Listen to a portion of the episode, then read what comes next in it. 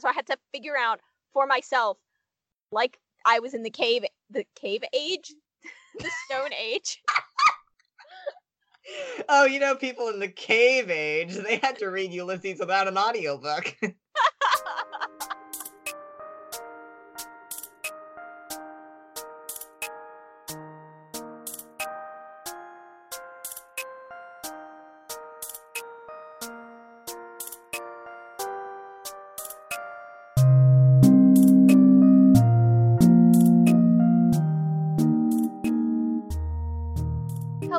Welcome to Homestuck, the Internet's Ulysses. Or Hachu for short. This is the podcast where we compare Homestuck and Ulysses bit by manageable bit. I'm your co-host, Jamie, History of Theology and French Literature major.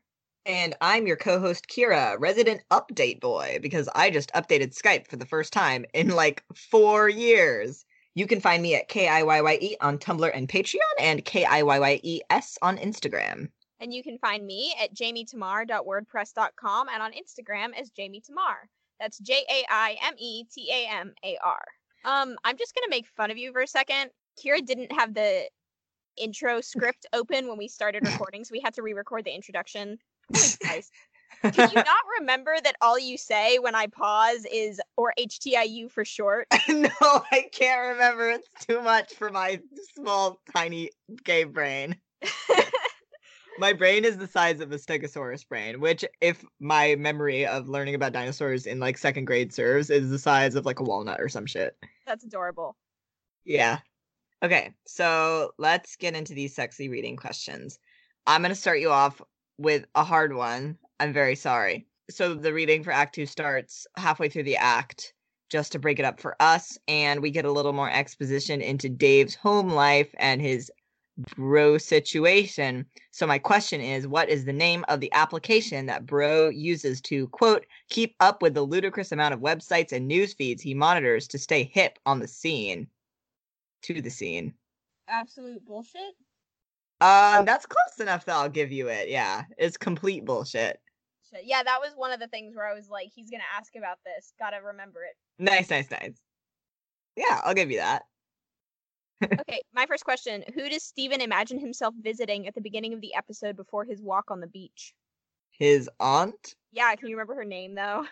His aunt, who is named I don't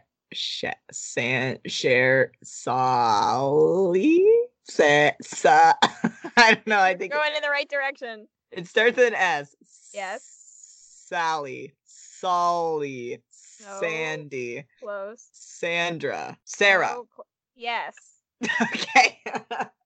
Aunt Sarah and Uncle Richie Goulding. Okay. Here's next question. This one's easier. What is the name of the device that Rose deploys near the beginning of the reading that allows John to punch cards? Is that the one that looks like the piano? Yes. Is it an A? No. I am so off about which questions I think are easy and which ones I think are hard. It's just like all of the like mechanics. I'm like, what? Yeah, fair.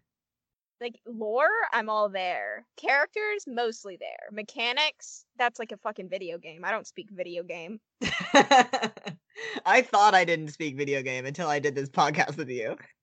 Okay, the name of the device. I remember like I can picture it in my head, but I encoded it as the keyboard. So I don't know. Are you giving up? You give me a hint or something? It starts with the word punch. Is it like a silly Homestuck word? No, it's not very silly. Is it a real word? No, it's not a real word. It's about the same realness factor as alchemeter. Okay. I don't remember. I might remember, but I don't. Okay, it's a punch Designix. I wouldn't have never gotten that. Well, I've stumped you. Yeah, you did. Okay, now stump me back. Why were Kevin Egan and his son Patrick in France? Oh, God. They were escaping. No, I'm not going to give you that. Okay, I have no idea. What's the answer? They are Irish revolutionaries in exile. Okay, I was thinking it was like a nationalism. Yeah, I think you're... Ideologically, you're in the right direction, but I'm not giving you escaping because, like, well, I mean, they were exiled, but they aren't like in France in the process of escaping. Yeah, right. Okay. That's a fair ruling. I should have specified my ideological direction. Okay. Here is this sexy anticipated four-pointer. John uses the punch design X to punch a random code into a card, a random ass code, and then he alchemizes a bunch of useless items smushed together with the random code. Can you name all of the items that are in it, in the hodgepodge? All of them. Jetpack. Yep, that's one. Violin. Yes, that's two. Holy fuck. I can like picture it in my mind. I only encoded like three items. There are four. Well, there's four. I mean, the rocket pack is included, so there's three objects. Yeah, I know. I encoded the rocket pack, and then there's like the violin on the left, and then there's like, I don't know, a brick on the right. I'll give you that. Really? Yeah. It's a cinder block. Oh, okay. Yeah. So, yeah, I'll give you that for brick. Yeah, that's all I encoded. I didn't encode anything else. Okay. Well, the last one was a flower pot, but... Oh, okay. You got three. That was really good. Good job. Yeah, making up for, like, you know, all those other ones that I haven't gotten. Okay, more on exile. Where does Stephen find himself exiled from as he walks on the beach? Fuck. Did you read the Ulysses guide for this episode? Oh, nope. Well, you're screwed. He imagines himself...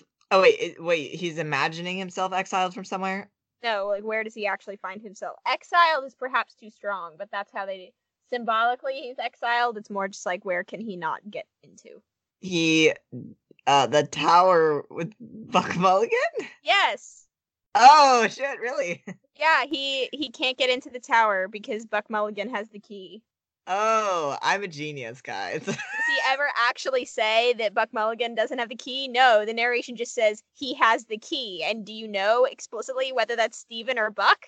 No. Some people have just decided, I guess, or, you know, read more attentively than we did and concluded that it is Buck. I think Stephen meant that God had the key. Oh, yeah, you're right. He usually does, doesn't he? Yeah. Okay. Fourth Homestuck question. What is the name of the firefly that the mayor frees from the amber? Serenity. Yes, correct. Yeah, I had forgotten about her, and then it like happens, and I was like, oh, and I actually had in my notes, I was like, wait, isn't she blinking something in Morse code? Because I thought that was like a theory that I read somewhere, and then like the next page was like, she's blinking in Morse code, and I was like, oh. Yeah, I was looking at the book commentary, and Andrew like specifies.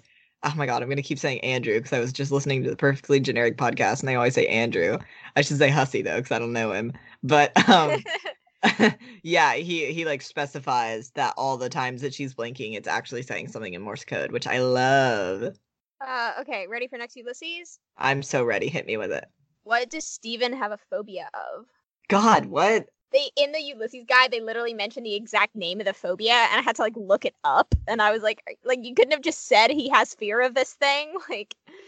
Well, let's see. There's a dead body. He doesn't like his dad. He's freaked out about dads. He has a dad phobia. Patrophobic. Is that actually it? No. If it was, that would be an interesting parallel to... Homestuck, and maybe we can still make that parallel. But no, do you want me to give you the answer? Just give me it. Dogs. Oh, really? Yeah, the dog that's like running around like with its owner. Oh wait, yeah, and he was all like, "Oh fuck, I'm scared." Yeah, I forgot that like, he was. Oh, Buck Mulligan, so brave, fighting wars, and here I am. Wait, let me find the quote. It was pretty good. It was pretty intelligible, and it will make sense out of context, is what I mean. He saved men from drowning, and you shake at a cur's yelping. It's very dramatic. This is Ulysses. It's very dramatic. Yeah, it's true. Okay. This is my final Homestuck question. In the flash at the end of the act, which is Wayward Vagabond Ascend, we see an aerial view of post-reckoning Earth, and we see the crater where John's house was destroyed by a meteor. What is the thingy that grows in the place of John's house in the future? Like the frog temple? No, that happens, but that is not at John's house. Then I have no idea. Wow, really? Do I? It's in the flash. No, I don't remember. Okay. Well, the answer is a big tree. I mean, like, I believe you.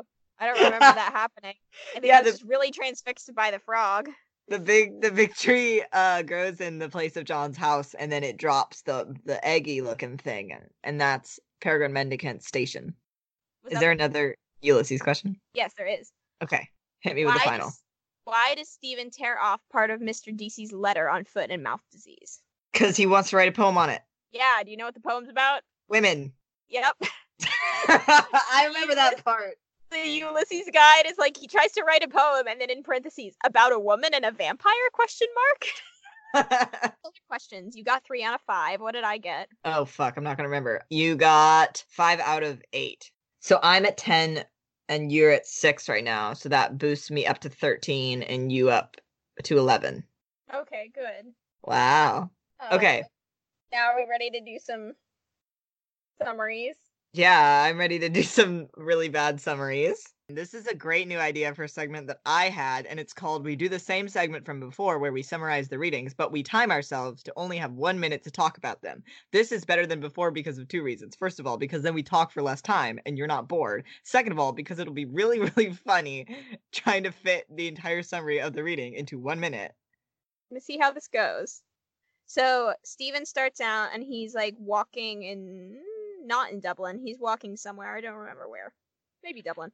And then he's like, oh, I'm near my Aunt Sarah. Should I go visit her? And then he's like, oh, my dad would hate me for that. He would be so not surprised because that's how much he hates me. And then he's like, he imagines what would happen if he visited his Aunt Sarah's, but it doesn't actually happen, which is important to keep in mind. Oh, well, that one. Oh, no, I've got 30 seconds. Okay, and then he walks past his house, and then eventually he's, like, walking on the beach, and he thinks about these guys who he knew when he lived in France, and while he's walking on the beach, he's writing some poetry about women, and a dog, and he sees, like, a dead body, and then a dog walks up, and he's like, oh, no, I'm so scared of dogs, and then he's like, too bad I can't get back to my home, because Buck Mulligan has the key. Time up. He sees a boat. The end. A boat, the end. I can't believe we finished Ulysses. Yeah, that's it. It's the whole thing. Ulysses is over now. Okay, am I doing Homestuck now? Yep. So we started the reading halfway through Act 2. We start with some exposition on Dave and Bro. We see all of Bro's fucked up hobbies, and he does really strange things like high blood capsules and blenders and swords in the refrigerator. And Dave starts to have a little bit of a freak out about the puppets, and he has a bunch dropped on him from the attic. And there's some weird Saw jokes in there. And we also see a continuation of John and Rose's trajectory. John gallivants around his house some more and learns how to alchemize things with the punch Designix, which allows him to create mishmashes of objects. And then at the end of the act, we see a bunch about the mayor, and he gives us some important plot exposition through the creation of Cantown. And then there is a big sexy flash in which his station blasts off, and we see Peregrine Mendicant and a bunch of stuff. The end.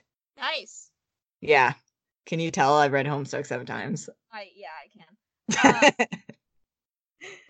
Okay, this is not like comparative literature. It's just interesting. Is that the first time I read Homestuck, I remember, like, you know, this is like huge, well, not huge, but distant Homestuck spoilers. The conversation that Dave and Dirk had where Dave's all like, actually, Bro was like super shitty. Yes. Like, I remember when I read that conversation the first time, I was like, oh, he was kind of shitty, wasn't he? And maybe I was just stupid when I was in, like, 9th grade, which is, like, true and entirely why I interpret it this way. But, like, I know that the first time I read it, I definitely did not pick up on nearly as much of, like, Dave has so much anxiety. Like, it actually, like he is so uncomfortable in this living situation. And he's kind of, like, he's the kind of person that Holden Caulfield is complaining about. Like... not that he's completely fake, like, he's being who he thinks he wants to be, at least, but it's just, like, and he's not, like, you know, conforming to society as much as the phonies in Catcher in the Rye are, but he's so insecure, and he's, like, I don't know, it would make anyone anxious living like that. Like, you try to get food, and there's swords in the fridge, like, that's so fucked up. Yeah. And I think, like, reading it this time, maybe just being older, having more anxiety, and also having read it already. And I'm like, oh, wow. Like, I don't think I was ever supposed to think that it was an okay living situation. I think it was supposed to be one of those implicit, obvious things where you're like, wow, this is really fucked up. He needs to stop lying to himself. But the first time, I definitely didn't get it. Well, yeah, it's interesting that you say that, because it's really interesting for me to look at how the fandom perception of Bro has changed a lot over time. And I think... I think it's a valid point that maybe it was supposed to be implicit that we all noticed it, but speaking from my experience in the fandom back in the early days, I don't think a lot of people noticed it. Maybe I just wasn't in the right circles, but like there were all kinds of like funny Bro videos, because I think a lot of Homestuck presents itself as very comedic, you know, don't take me seriously kind of stuff. And, you know, we get the same thing with, like, John's dad, and that ends up being, you know, like, John's dad is all like, oh, Harlequins, and John hates it, and we make the parallel with that and Bro, and we're like, oh, well, Dave just, like, is, you know, he's overreacting, and Bro's not that weird of a guy, but as we get later in the comic, you really, really see the after effects of that living situation on Dave, and in retrospect, it's super obvious how fucked up it is. Like, for example, the quote where Dave's all like, the only way to keep food in this house is basically to hide it in the closet. And it's like, that's fucking weird. But I didn't notice it on the first read through either. I didn't even notice it until, like, I guess probably the fourth read through, when we'd already reached the end of the comic and had those deep Strider Bro conversations where Dave was like, yeah, he was shitty. And then Dirk was like, oh no, that was me.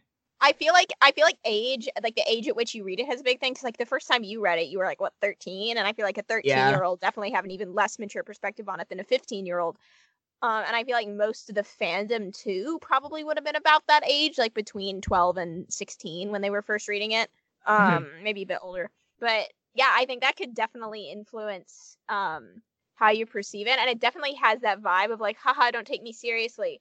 But I don't know. I feel like that's kind of one of the cool things about it, because like rereading it this time, you know, like it's a thing in literature to have that kind of implicit explicitness where you know you don't say something, but you're very much supposed to notice it. Like they're trying to be implicit, but they're not trying to be subtle.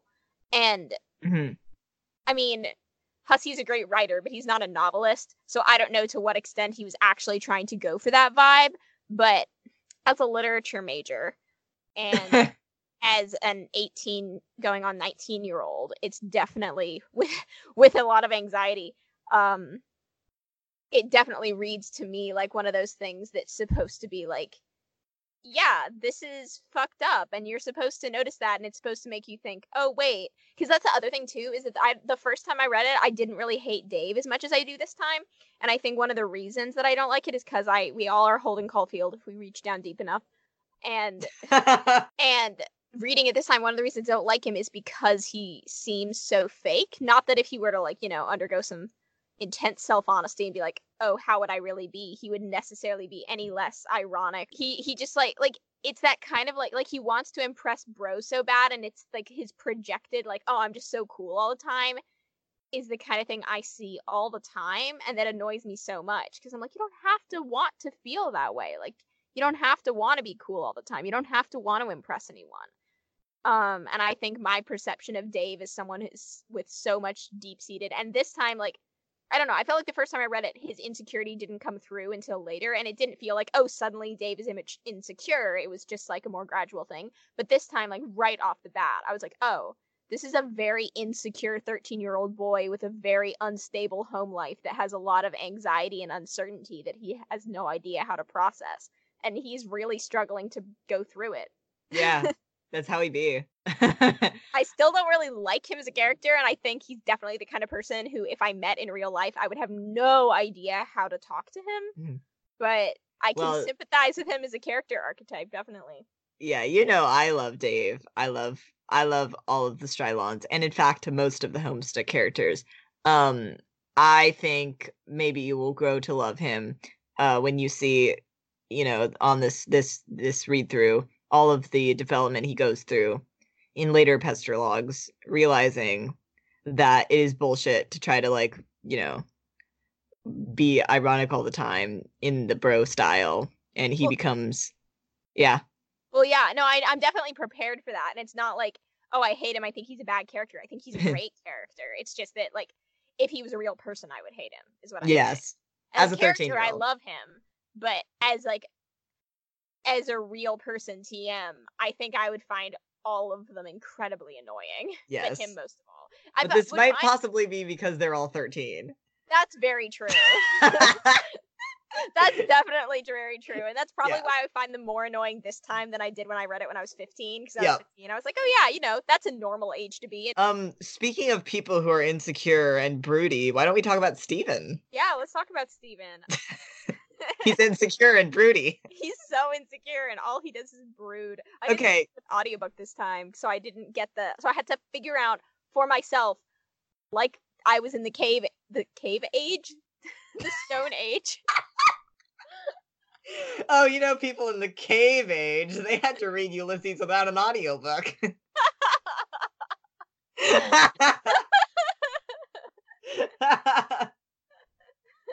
They had to figure out, no, what I was going to say, they had to figure out for themselves which lines were narration. Like, I mean, it's all narration, but sometimes it's like first person and sometimes it's not. And it's it's about Stephen either way, but. Those people in the cave age, they had to delineate themselves between Stephen's thoughts and the actual narration. Back in the cave age. I don't know what I was trying to go for. I'm gonna evolutionary anthropology class right now. We just finally started talking about humans. Have you learned about the cave age? Yeah, we're in it. Oh wait, we're in it right now? But I thought we were past the cave age. No, in my class we're learning about the cave age. What's the cave age like? No. Okay, cave age aside.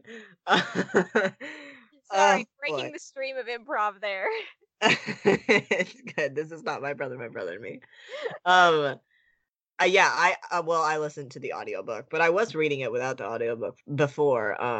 Stephen, okay, can you explain to me the Hamlet hat? No. Well, fuck. What do you mean explain? Well, he was like, my Hamlet hat, and I don't really know what that means, because I don't know about Hamlet wearing a hat, specifically. I was thinking maybe he was like, you know how you're like, you put on different hats, like in different roles, and he was like, my Hamlet hat, but then I was like, that doesn't sound right. Yeah, I think that's how I interpreted it. Oh, no. Ulysses' guide only goes through Nausicaa.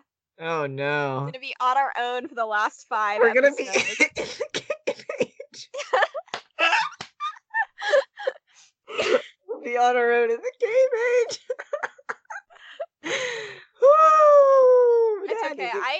There's this paragraph in Proteus in episode 3 that's like where a Ulysses guide person was like, I couldn't identify the speaker here, and I thought about going to my Irish lit professor today before class and being like, hi, can you tell me who you think the speaker is in this thing? But I feel like presenting someone, even a Ulysses scholar, with like an out of context Ulysses paragraph is probably not the best way to go about getting an answer for it. Yes. I just hate that. Maybe if you send me that later, we can scour the annotations thing I've been looking at on Wikipedia or whatever, wherever that is. So here are some things. Here's really quick a thing that I noticed that is a parallel between the two. I feel like we've discussed this before, and this is definitely not a point that is unique to me. It's been made many times about Homestuck, but the first two acts of Homestuck do a really good job of setting up for the reader what the context of the world is and how the rules of the world work. And I think Ulysses does a very similar thing, because you can see the delineation between the first two episodes, which are like, you know, they're pretty wild, but they're understandable. And then in this third one, you really jump into the like incomprehensible stream of consciousness stuff. And I think the first two episodes do a really good job of setting you up for that, so it isn't a shock. And I think Homestuck does the same thing, setting you up for the massive flash at the end of Act 2, so that you're not shocked, but so that you are. It's a good dose of shockage of the size and scale of the thing.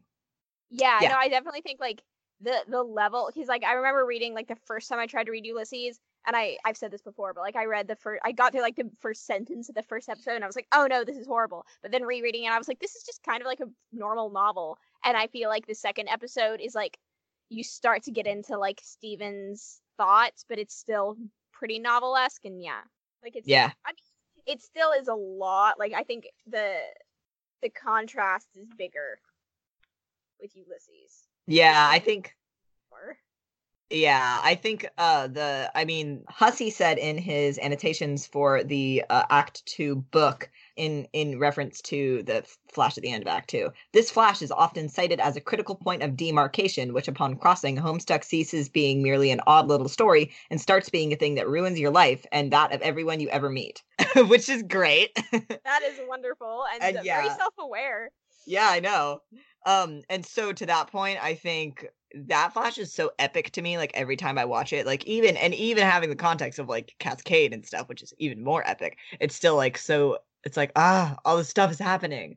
But I think episode 3 of Ulysses is not really the same as that. It's not like you're not being exposed to epic plot points, like nothing really happens. It's just a continuation of the craziness of the prose, I guess. Yeah, exactly. Yeah. I have so many notes on Ulysses here because we read this like article in my Irish Lit class about Joyce. Well, not about Joyce. It was about it was about motherland and the idea of the mother represented in literature. Mm. And there was a bunch about Joyce and a bunch about Ulysses. So I took a bunch of notes, and then I have a bunch of notes about some of the words in Ulysses. And then I have some annotations in Ulysses.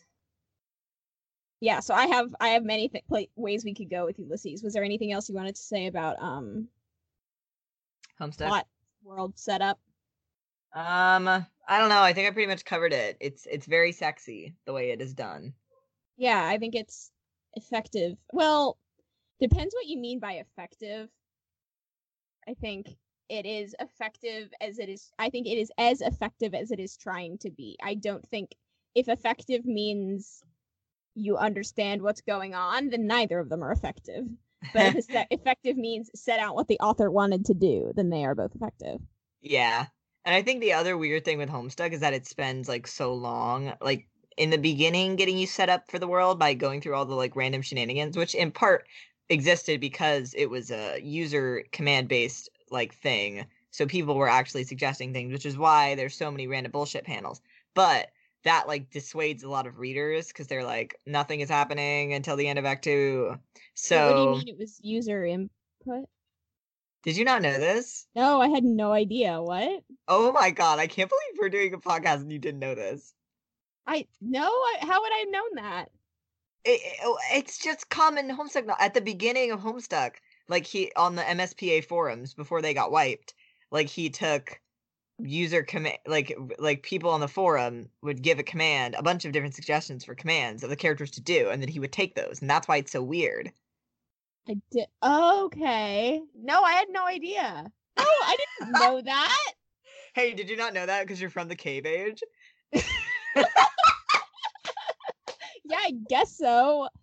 I don't think that's common knowledge. It is so common knowledge. I can't believe you didn't know that. I mean, I never really interacted with the Homestuck fandom. I mean, it might have seemed like I was to you because I interacted with like you and like all of our friends, but like on the internet, I barely interacted with the Homestuck fandom. I mean, I didn't interact with the era that the MSPA forums were actually up and running. Like, I came into Homestuck after user commands had stopped being a thing, but like people told me.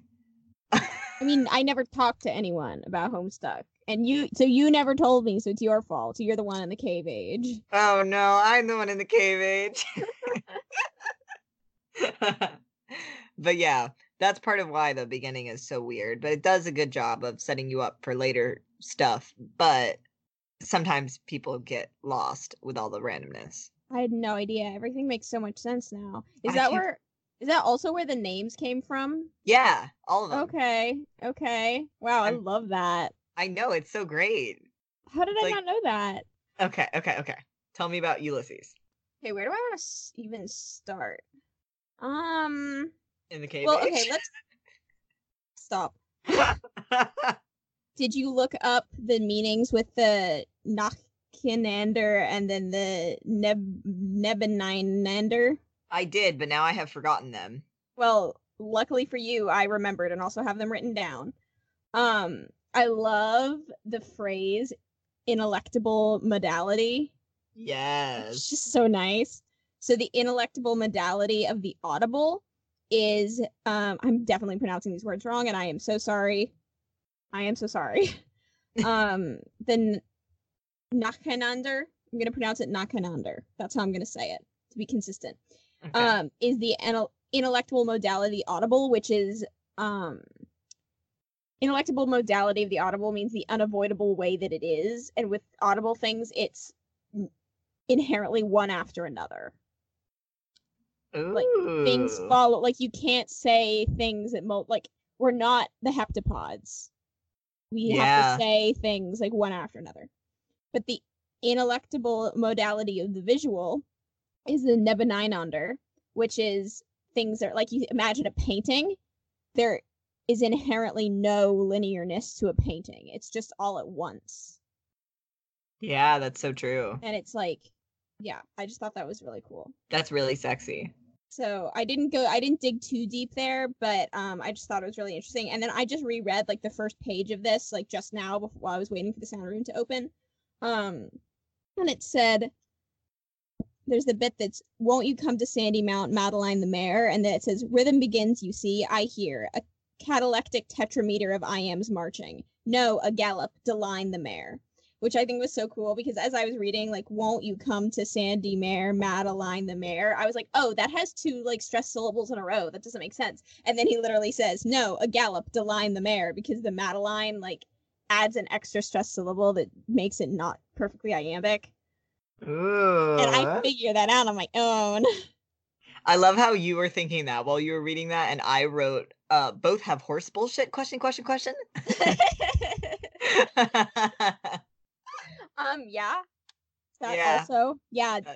Homestuck is the internet's Ulysses. The horse bullshit is horse the answer bullshit. Here. They both have horse bullshit, but I don't think the Homestuck horse bullshit is, like, in IMs and stuff. Oh, tragic. I'm just gonna... Okay, that was my first thing from the episode.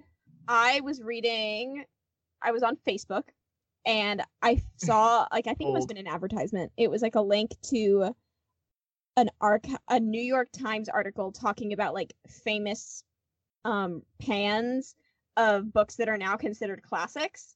Like, when a book would come out, and then the New York Times would review it and, like, roast it, and then it turns out later that, like, everyone decided it was really good. Oh. And, of course, it was like, I was like, oh, I bet Ulysses is on here, and it was. And what it said was, James Joyce's Amazing Chronicle. James Joyce, a review by Dr. Joseph Collins on May 28th, 1922. A few intuitive, sensitive visionaries may understand and comprehend Ulysses, James Joyce's new and mammoth volume, without going through a course of training or instruction. But the average intelligent reader will glean little or nothing from it, even from a careful perusal, one might properly say study of it, save bewilderment and a sense of disgust.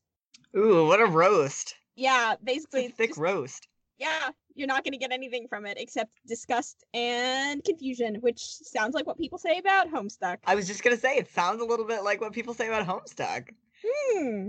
I feel like a little bit of a difference, though, is that Homestuck oftentimes, the prose itself is understandable. It's just when you really get into the time bullshit is when people start not knowing what's happening, and also just the sheer volume of, like, words happening. People don't know what is going on with that. But, like, Joyce, sometimes you literally don't know, like, what the sentences mean. And Homestuck, you don't usually have that problem. So I feel like it's easier. I feel like maybe it's easier to convince people to read Homestuck than to read Ulysses. Oh, I totally agree. Yeah. Because you can be like, when people don't like Homestuck, or when they're roasting Homestuck, it's not like, you can't understand this if you don't have 8 Optimistic Duelist videos open and the complete Homestuck book series with commentary, or else you will not understand it. It's just like, the first 2 acts are slow and it's gross and the art style's bad. Yeah, I mean, well, comparing it to, like, language, I feel like, you know, when you, like, read a sentence in a foreign language and you're like, I know what those words mean, but I don't know what that sentence is. Yes. I feel like that's kind of how, like Homestuck is, but not in, like, a sentence sense, but in, like, a narrative sense, where you're like, I understand each individual sentence, but I don't really understand how it, like, combines into a singular narrative, and then you read Ulysses and you're like, none of these sentences are real. Yes. It's like usually they're not. Yes, completely correct. But no, I also think that, I mean, this is like really interesting too, but I feel like it's definitely easier to convince people to read Homestuck, because partially the thing about Ulysses is that people like, I tell people I'm reading Ulysses and everyone thinks it's like, everyone's like, oh, Ulysses, oh wow, and they're either like super impressed and think it's cool, or they just kind of like shrug their shoulders and like, oh, so pretentious. But if you say you're reading Homestuck, like pretty much unanimously, whether someone has read Homestuck or not, they're going to be like, ugh, Homestuck, gross. And I feel like the difference there is like, people feel like you have to be smart to read Ulysses, whereas people feel just like you have to put in a lot of effort to read Homestuck. Yeah. And mayhaps there's an overlap between effort and intelligence. You know, a thought, or at least a correlation between effort and how intelligent you look. Yeah. Anyone could sit in a library and hold Ulysses open in front of them. What if you live in the cave age and you don't have a... Then you have to invent the concept of a library, and then you have to become James Joyce and write Ulysses yourself, so that you can read Cave Ulysses in your cave library. Cave Ulysses. What were we talking about? People not liking Homestuck and Ulysses. Yeah. I mean, this started with me with the New York Times article that was like roasting Ulysses. Oh, yes, right. Are there any like notorious Homestuck roast articles? You would know. You would know more likely than I would. I don't know if there are. I know a couple notorious articles that are positive about Homestuck, but I don't know if I know any notorious Homestuck roast articles. Let me look up. Well, maybe that's another, I guess, difference just in terms of public opinion of the two, because with Homestuck, it's like a thing to hate it, whereas with Ulysses, it's like a thing to be a little like intimidated by it. So you're more like, and also Ulysses is like a literary classic TM, which means you're more likely to find, it's like more rare to find an article roasting Ulysses. And I feel like it's more rare to find an article eloquently explaining why Homestuck is good. Mm-hmm. I have a bunch of notes about Ulysses, but I don't know what they mean anymore. Well, let's find out. I have some too. Maybe they're the same ones. Well, most of mine are just I copy and pasted the stuff, and then I like wrote a key mash after it. Okay, can you give me a quote? I copy and pasted the one, his lips lipped and mouth to fleshless lips of air, mouth to her moom alwombing tomb. Where is that? What? You didn't have that? I don't remember it. I can't believe you could have read that and not, like, marked it up. His mouth molded, issuing breath, unspeeched. Ooh-yah. Oh, I found it. I was reading that, and I was like, Stephen, are you okay? I don't think so. Yeah, I do not think he's okay. Oh, there's this one. This is, like, one of the many quotes I pulled from the article we read in my Irish lit class. But it said, in Ulysses, Joyce deploys one kind of myth to demythologize another. And I just thought it was funny because it uses the word deploys. Like the actual word. Like, the way I have it quoted is, quote, in Ulysses, Joyce deploys, unquote, heh, quote, one kind of myth. Okay, I would like to read. I had this idea that we should find quotes from either Homestuck or Ulysses and then say, like, try to guess which one they are. And then after I had that idea, we realized that the writing style is just too different. But this is a quote from Homestuck that expressed a very Irish sentiment. Mayors are so much better than kings. You hate kings, and you think kings are really stupid. They are petty, bossy tyrants and are really full of themselves and are basically awful in every way. God, do you hate kings? Which is just like a huge Irish Revolution mood. Yeah, it is. Like everything we're reading about, like the IRA, like it's all just like, wow, England fucking sucks. The mayor should have like an Irish accent in the Let's Reads. Oh yes, well, does the mayor talk? Oh yeah, the mayor, of course. The mayor yells. The mayor yells angrily. That would be so perfect. Yeah, exactly. No, I'm imagining the voice for him in the Let's Read, and then now I'm imagining it Irish, and it's better. Yes, you're 100% right. Okay, do you want to read your quotes, or do you have anything else? No, I have nothing else. You want me to start then? Yeah, you go first. These heavy sands are language tied and wind have silted here. That's sexy. Which is almost 3 feet of iambic pentameter. It's definitely like, these heavy sands are language tied and wind have silted here. Which is, I think, why I like it. Also, the fact that it has the word language in it. Yes. Probably. Okay, you want to read your Homestuck quote? Yes. Okay, this is a quote that... Okay. I'm going to break the rules a little bit. This is a quote from Andrew Hussie's commentary from the books. It's not an actual quote from Homestuck. There are a couple good quotes from the actual Homestuck text that I saved, but this one is so much better. And it's also very relatable, and also the best thing I've ever read, possibly in my whole life. So this is right after Hussie talks about, like, something about his psych out winning a Pulitzer Prize or something. What? Okay. He does, like, you know how he does, like, psych out? It's when, in the middle of the flash, it's, like, something that's about to happen. Oh, yeah. Or, like, a panel, and then it's, like, psych out, and then you do something else. Yeah. So he was making a joke about, like, if you did that in a Dickens novel, you would get a Pulitzer Prize, but he doesn't get one. And so this is his quote. Try to imagine all the Pulitzers in the world melted down and their prestigious alloys then smithed to form a kind of battle armor, specifically tailored to my proportions. Now imagine that I become the last boss in the literary world. Are you imagining it? The dream we share is what unites us as human beings.